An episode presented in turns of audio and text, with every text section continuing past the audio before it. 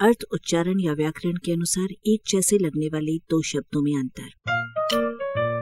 अपनी हिंदी सुधारें। हस्ताक्षर और सामग्री। हस्ताक्षर अर्थात हाथ से बनाए हुए अक्षर, अपने निजी अक्षर, स्व अक्षर। एक अक्षर नहीं, एक से अधिक अक्षर। हिंदी में ये शब्द सदा बहुवचन में प्रयोग होता आया है। भले ही किसी के हस्ताक्षर या दस्तखत एक वर्ग के या वर्ग विहीन जैसे एक आड़ी रेखा या एक घसीट ही क्यों न हो। ये संयुक्त शब्द दस्तखतों के अर्थ में रूढ़ हो गया, समझिए। क्योंकि हाथ से लिखे हुए सामान्य अक्षरों के लिए हस्ताक्षर शब्द प्रयोग में नहीं देखा जाता।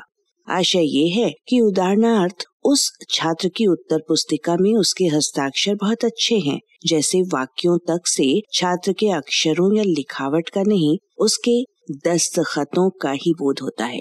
फारसी का दस्तखत शब्द भी, जिसका मतलब है दस्त का खत, अर्थात हाथ की लिखन, केवल बहुवचन में प्रयुक्त होता है। ये मेरे हस्ताक्षर हैं, और ये मेरे दस्तखत हैं, सही प्रयोग है। ये मेरा हस्ताक्षर है, या मेरा दस्तखत है, ये गलत प्रयोग है। अंग्रेज़ी भाषा में सिग्नेचर एक वचन है, और सिग्नेचर्स बहुवचन, लेकिन हम इसे भी हिंदी में बहुवचन करके इस प्रकार बोलते हैं कि ये मेरे सिग्नेचर हैं, न कि ये मेरा सिग्नेचर है। हस्ताक्षर शब्द का एक नूतन प्रयोग हिंदी में एक वचन में भी चल निकला है। उदाहरण देखिए, अमुक व्यक्ति हिंदी साहित्य की अमुक विधा का एक सशक्त हस्ताक्षर है।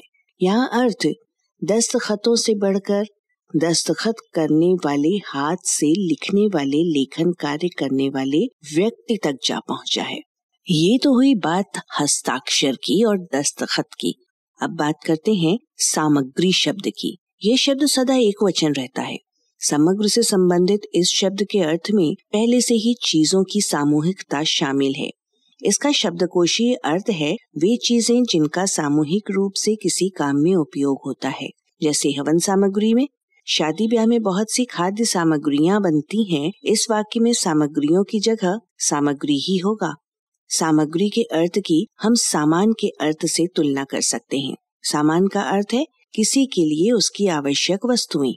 सामान में चाहे कितने भी अदद हों, ये कहना गलत होगा कि वे सामान मेरे हैं। सही है, वो सामान मेरा है। शोध कार्य करने वाला फ़ील्ड पर अपना सामान लेकर जाता है और वहाँ से सामग्री, यानी डाटा संकलित करके लाता है।